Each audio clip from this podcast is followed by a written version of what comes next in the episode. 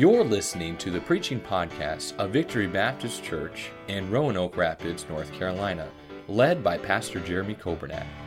It is our desire that you will be helped by this Bible message.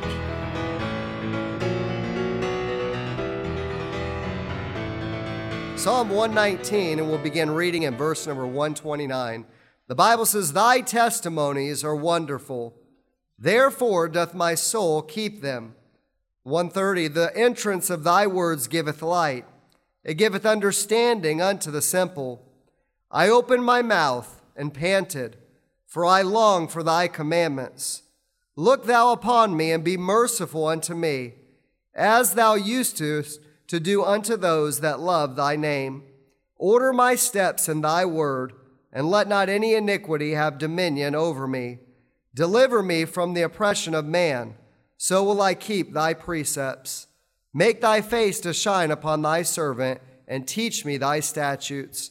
Rivers of waters run down mine eyes, because they keep not thy law."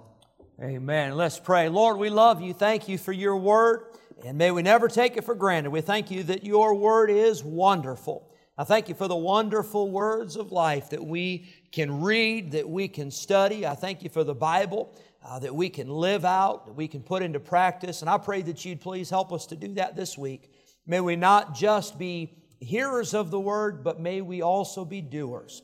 And I pray that your word tonight would once again be quick and powerful and sharper than any two-edged sword.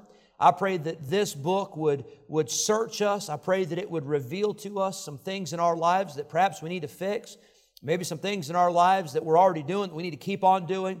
But may we be challenged, may we be blessed, may we be helped by the preaching of your word tonight. I thank you for our pastors' pals. I pray you bless them as the Bible is taught to them. I thank you for all of those workers. Thank you for all those precious children. I thank you for our nursery workers tonight. I thank you for all of our musicians. I thank you for each and every person who's had a part in the ministry here today and in this service tonight. I thank you for those who are watching online, those who are listening by way of radio. Maybe some who could not be here, they were not physically able. But Lord, I pray that you would give them a blessing, and I pray you would encourage them and lift them up, and may they be helped as well. We pray in Jesus' name. Amen. Thank you. You may be seated.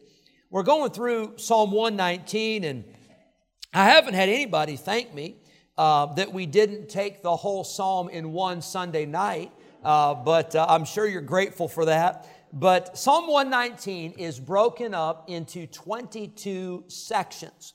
Each section has 8 verses, and we call this an alphabetical psalm. You say, "Well, Pastor, where do you get that? These verses are not in alphabetical order." I know that. But in the Hebrew language, the first 8 verses of Psalm 119 all begin with the same letter of the Hebrew alphabet. And then it just continued on. There's 22 letters in the Hebrew alphabet. And so if we were to do that in English, if we were to get to Psalm 119, then that would mean that the first 8 verses would all begin with the letter A. Then the next 8 verses with the letter B, the next letter C. And so that's what we call this, though, an alphabetical psalm. But not just an alphabetical psalm, but this is a psalm that is all about the Bible. It's all about the Word of God, and it talks about David's relationship to the Bible. You know, David was a man after God's own heart, and I'll tell you one reason.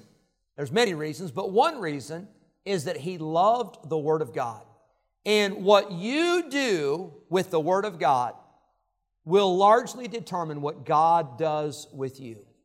And we have it. We have the Bible. We have the whole Word of God. We have, the Bible says, a more sure word of prophecy. We have right here better than the prophets had.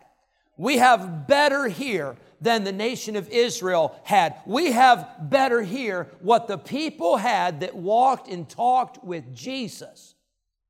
You say, "Pastor, that's a very bold statement. Are you sure you want to say that?" Absolutely. Because Peter, who walked with the Lord and talked with the Lord, Peter said, "Hey, I've got news for you. We have a more sure word of prophecy." We have the Bible. This is God's word that has been given to us. And I know you're saying, "Well, Of course, we know that, Pastor. I know we know that, but I think we need to be reminded of it. Because sometimes I think we treat it as if it's optional, or if it's just an idea, or it's a suggestion, or this is just what the church thinks. No, no, no, no, no. This is what God says. Amen. This is the Bible, the Word of God, and all Scripture is given by inspiration of God, and it is profitable for doctrine, for reproof, for correction, for instruction in righteousness, that the man of God may be perfect, thoroughly furnished unto all good works. This is the Bible, and I'm so glad that we have it, and I'm glad that I don't have to, during the week, I don't have to come up with catchy phrases. I don't have to come up with, sob stories. I don't have to come up with unbelievable illustrations, although I like to try to use illustrations, and I like to use those things. But that's not why we're here tonight. We're here for the Bible. We're here to hear what thus saith the Lord. And I want to draw your attention to what God has for us in Psalm 119, verse number 129. Number one, we see that the Bible, the Word of God, is wonderful. Thy testimonies are wonderful. Therefore doth my soul keep them. The word wonderful, literally it means miracle. It is marvelous. And I want to remind you, this book is a miracle.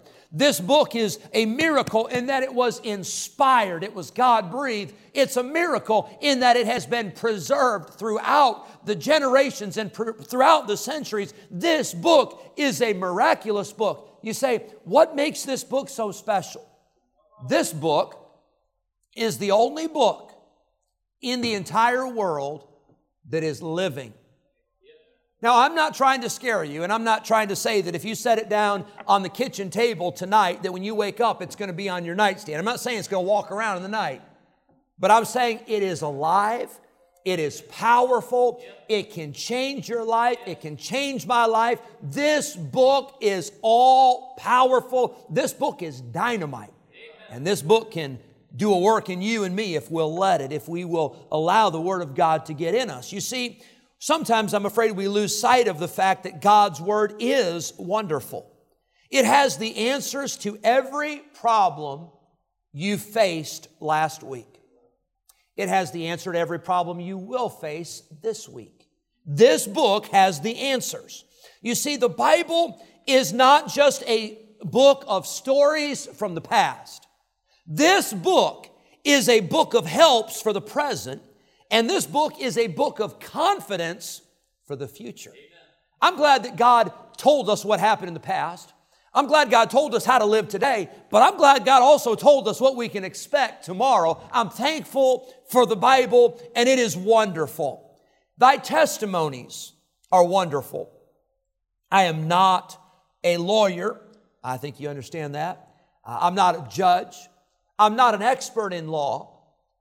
But I think we all realize that the laws are constantly changing. The laws are constantly being added to. The laws are constantly being interpreted or reinterpreted in our land. And by the way, I'm talking about the laws of the greatest nation on planet Earth, the United States of America. But our laws are not perfect. Our laws are flawed. Our laws were given to us by human beings. And our laws now are being put into place, and our laws are being changed by people. But I want to tell you, this book right here has never had to be changed. It's never had to be added to or taken away from. You don't have to reword it. You don't have to rewrite it. You don't have to worry about any of those things. God's already taken care of His Word. It is the Bible. It is complete. The Bible is sufficient.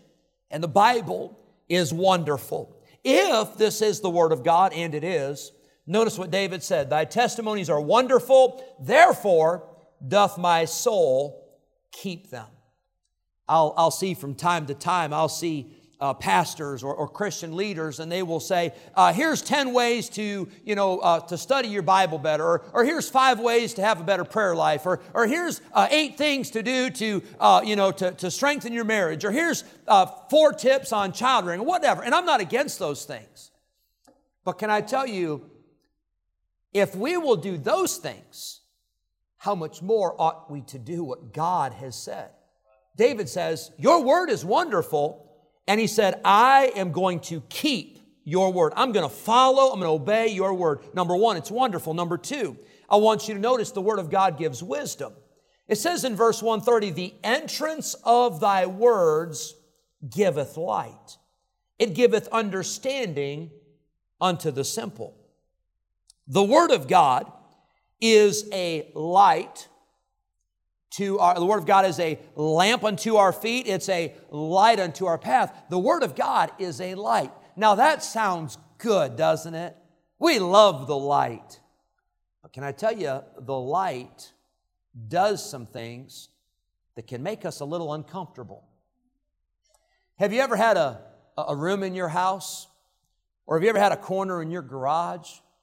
Or have you ever had a spot maybe at your work and you hadn't really had the light turned on or the light shined in that area recently, and when you did, you thought, oh my, this is filthy. This place is trashed. This is awful. And the reason you didn't know is because there was no light. Well, when you let the Bible get into you, and when you get into the Bible, it turns on a light in your life. Now, I didn't say the Bible turns on a light for your neighbor. That's what happens before we read the Bible. We just like to see everybody else's faults, right? Before we read the Bible, well, I'll tell you that person over there. I'll tell you so-and-so. I'll tell you if they do this. But when you get in the Bible shines a light on your heart. The Bible shines a light on my heart. And all of a sudden we realize, ooh, here's some things that need to change. And by the way, there are some things that need to change in our lives every single day. You say, oh, Pastor, who do you think you're talking to? Well, this is the Sunday night cream of the crop. You're right. You are the best of the best of the sinners. Right? And if you take offense to that, you have just revealed that you got some problems. Can I tell you what we are? We're a bunch of sinners. Jeremiah said it like this, under inspiration of the Holy Spirit. He said, the heart is deceitful above all things. It is desperately wicked. At your best, at my best, we still have a deceitful, desperately wicked heart. We have a sin nature. And every day we need the Word of God to shine the light and to show us what needs to be changed. Light removes darkness. Hallelujah for that. But light reveals dirt.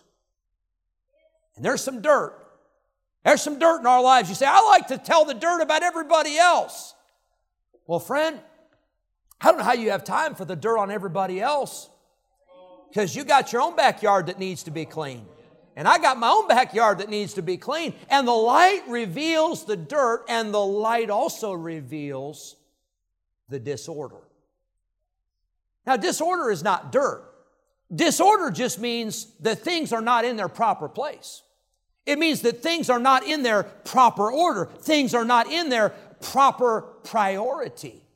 And I'm talking to a whole bunch of folks here tonight that, can I tell you, life gets crazy and life gets busy. And if we're not careful, it's not sinful things. It's a lot of good things, but the good things can crowd out the best things. And the next thing you know, now stay with me, next thing you know, you've got a life full of good things and you don't have time for this. You've got a life full of good things, helping people, doing what you can, doing great things, but you don't have time to pray. Now, and by the way, please don't look at me like that has never happened to you. Please do not look at me and leave me hanging up here like I'm the only one that gets so busy that sometimes priorities get out of order. How about this? You get so busy doing so much for somebody else that you don't prioritize your marriage. You don't prioritize your children. You don't prioritize the thing that God has called you to do. Maybe it's a ministry. And you've gotten too busy to serve God because you're too busy serving people. Again, I understand those things go together so many times, but the light reveals disorder. The light reveals when things need to be put back in their proper place. The light requires decisions. Would you notice with me in verse number 130? The entrance of thy words giveth light, it giveth understanding unto the simple. Here's what the Bible does. The Bible shows you what's right. It shows you what's wrong. It shows you what's the proper priority. The Bible shows you that, and then it requires, it forces a decision. You're going to have to decide if you're going to obey it or if you're going to tune it out. Tonight, right now, the Holy Spirit's speaking to you about something. If you're listening and you're engaged right now, I promise you the Holy Spirit's speaking to you about something in the matter of priorities right now. If you're listening, I promise you the Holy Spirit's speaking to you about something right now, some sin, some dirt in your life that needs to be cleansed, that needs to be confessed. I promise you, if you're listening right now, that the Holy Spirit's speaking to you about something. If you're saved, you know. But now the question is, are you going to tune the Holy Spirit out? Are you going to tune the Bible out? Or are you going to do something about it? Here's what I'm saying. The Bible, it requires a decision. It requires action. It requires for you to decide, I'm going to obey it or I'm going to disobey it, but you got to make a decision. And indecision is the wrong decision. Well, I don't have time to deal with that right now. I got a lot on my mind. That's not a good answer, because the most important thing in any of our lives right now is what God is saying and what God is speaking to us about. And the Bible, the light, requires decisions. It giveth understanding unto the simple. There's things sometimes we can't figure out. We don't know what to do, but then the Bible shines light on it. The entrance of thy words, it giveth light. And then we say, oh, why didn't I think of that? Because you didn't read the Bible. Because I didn't read the Bible. Because we didn't ask God.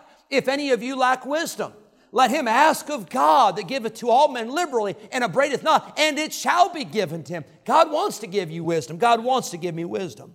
I see, number one, I see God's word is wonderful. Number two, I see God's word gives wisdom. Number three, I see David's want, David's desire for the word of God. He says in verse 131, I opened my mouth and panted. That's a unique picture there. David is saying, I feel like I'm an animal. He uses the animal in Psalm 42, he said, as the hart or as the deer panteth after the water brook, so panteth my soul after thee, O God. Maybe you've seen a dog that's been running too hard, or you've seen a dog that's been overworked, or a dog that's too hot, and that dog is just panting and panting and panting. And that's the visual that David gives of an animal that is panting. An animal that is out of breath, an animal that is thirsty and needing desperately the water. David says, God, that's how I feel. That's my desire for your word. Well, we have desires for a lot of things, don't we? We have desires for food, and we have desires for things and for stuff, and we have desires for pleasures and desires for activities and all those things. But David says, my desire, my panting, my longing is for the word of God. I'm longing for your commandments. David had a want. He had a desire. Number four, I see in verse 132 that David prayed and asked God to watch. Notice what he says in verse 132. Look thou upon me and be merciful unto me as thou usest to do unto those that love thy name. Now, I understand, and I think we know that God sees everything, right? God sees, and that's hard for us to comprehend because we don't see everything, but God sees everything. But here's what David is saying. He's saying, God, I want you to pay attention. I want you to look upon me, and I want you to show me some mercy. I need your mercy. God, I need your help. I think about a child.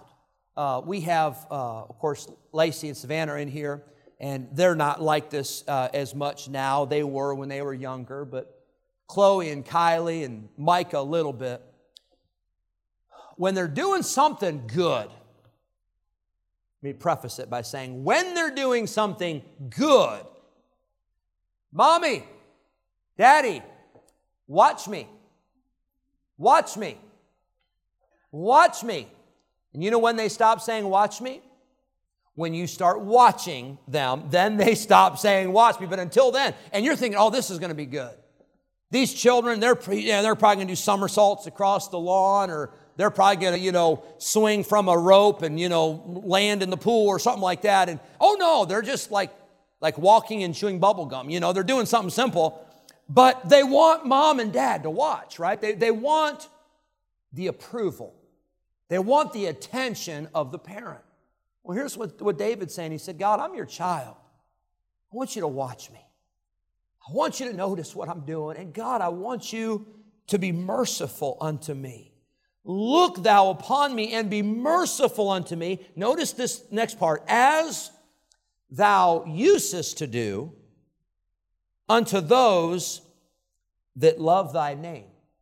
Now, when we say, I used to do something, sometimes that indicates we used to do it, but we don't do it anymore, right? God's never, ever been in that situation. God's never had to say, I used to bless people, but I don't bless people anymore. God's never said, I used to be good, but I'm not anymore. I used to love people, but I don't anymore. Aren't you glad that God's the same? He never changes. The characteristic of God is that He is immutable. He never, ever, ever changes. He's the same yesterday, today, and forever. So David says, Lord, I know you used to bless those people, and God, I want you to bless me. Well, I got good news for you. He will, because He's the same. He never changes. But notice what David says. He says, I want you to bless me like you used to bless those that love thy name. Now, hear me out on this. I believe David is saying, God, I've spent some time around people that love you. I've spent some time watching and observing and associating with people that love you. God, I want you to bless me like you bless them. Well, can I tell you, that's a good reminder for us to get around people that love God.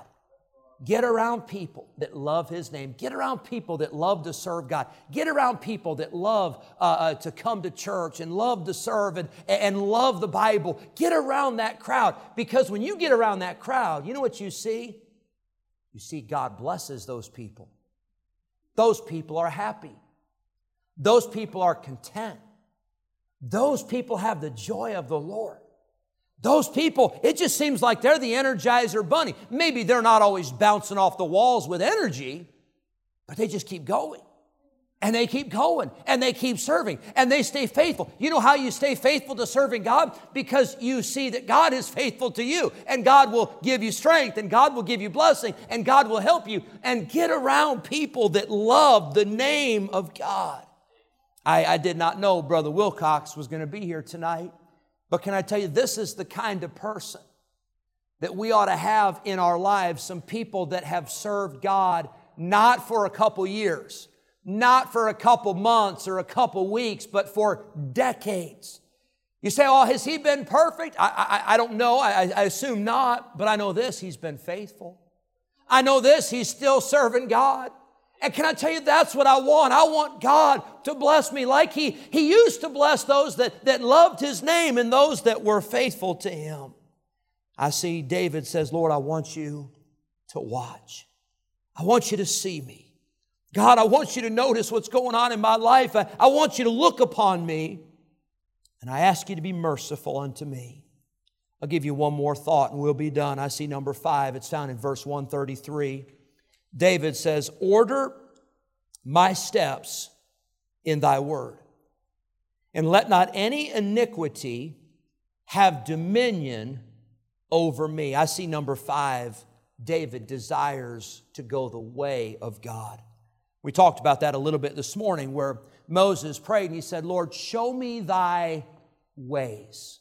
He says, I want you to go with me, and I want you to show me the way. And God, I don't want to do it my own way. I don't want to try this out. I don't want to try and fall, and I don't want to try and mess up. I just want you to lead me from the very beginning. And David says, Lord, would you please order my steps in thy word? He says, Lord, I need direction. Can I tell you, every one of us in this room, We need direction. Because we got a lot of screaming going on in this world, and the world's trying to get us to go a different direction. There's a lot of people that if you let them, they'll point you, but it's not going to be the right way. Have you ever, you remember before GPS, some of you do. You remember when you got lost and you finally pulled over and you finally asked somebody for directions? I remember when I was in high school, junior high and high school, I worked with my uncle. He was installing fences, and he was here a few weeks ago, my Uncle Terry. And I remember those days, he'd get a job, and we'd go to a job. That was for GPS and all that. And it'd be some small town somewhere, or maybe be on a part of town we weren't familiar with, and we'd kind of get turned around. And so we'd pull up sometimes in that work truck, and he'd ask somebody, he said, "Hey, can you tell me how to get to such and such road?" I remember there were some people that you smile and nod. You say, "Oh, thank you very much." And you just drive away and go look for somebody else, because that person did not even have a clue. Like, have you ever talked to people that they don't have the foggiest, but they think they do? "Oh, yeah. They get to that place there. You go down here a couple streets and turn left." No, you turn right there. God bless you. I hope you have a good day. Thank you so much. And you don't even care what they said, because you know they didn't know what they were talking about. But then you'll find somebody, maybe find an old-timer or somebody that's been there a long time, and they tell you with precision. I mean, they tell you with certainty. You're like, I think that person knows where they're going. Can I tell you, there's a lot of people that may not know where they're going in life. But if you'll let God order your steps, if you'll let God give you direction, I promise you, you won't get lost. Now, it may not be the way you would choose. It may not be the shortcut that you would have liked to go, but you'll never regret when you go God's way. David says, "Order my steps in thy word." And then he says this, "And let not any iniquity have dominion over me." He says, "Lord, I need you to give me direction, but I also need you to give me victory." He said, "I don't want sin to get the victory over me. I want to get the victory over the sin." And this only comes, direction and victory only comes from this book right here. But there is victory in the Word of God. There is power in the Word of God. There is direction in the Word of God. David said in Psalm 37, he said, "The steps of a good man are ordered by the Lord." Thank you for listening to the preaching podcast of Victory Baptist Church in Roanoke Rapids, North Carolina, led by Pastor Jeremy Kobernack.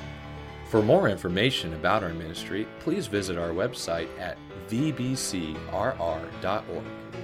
May God bless you as you serve Him this week.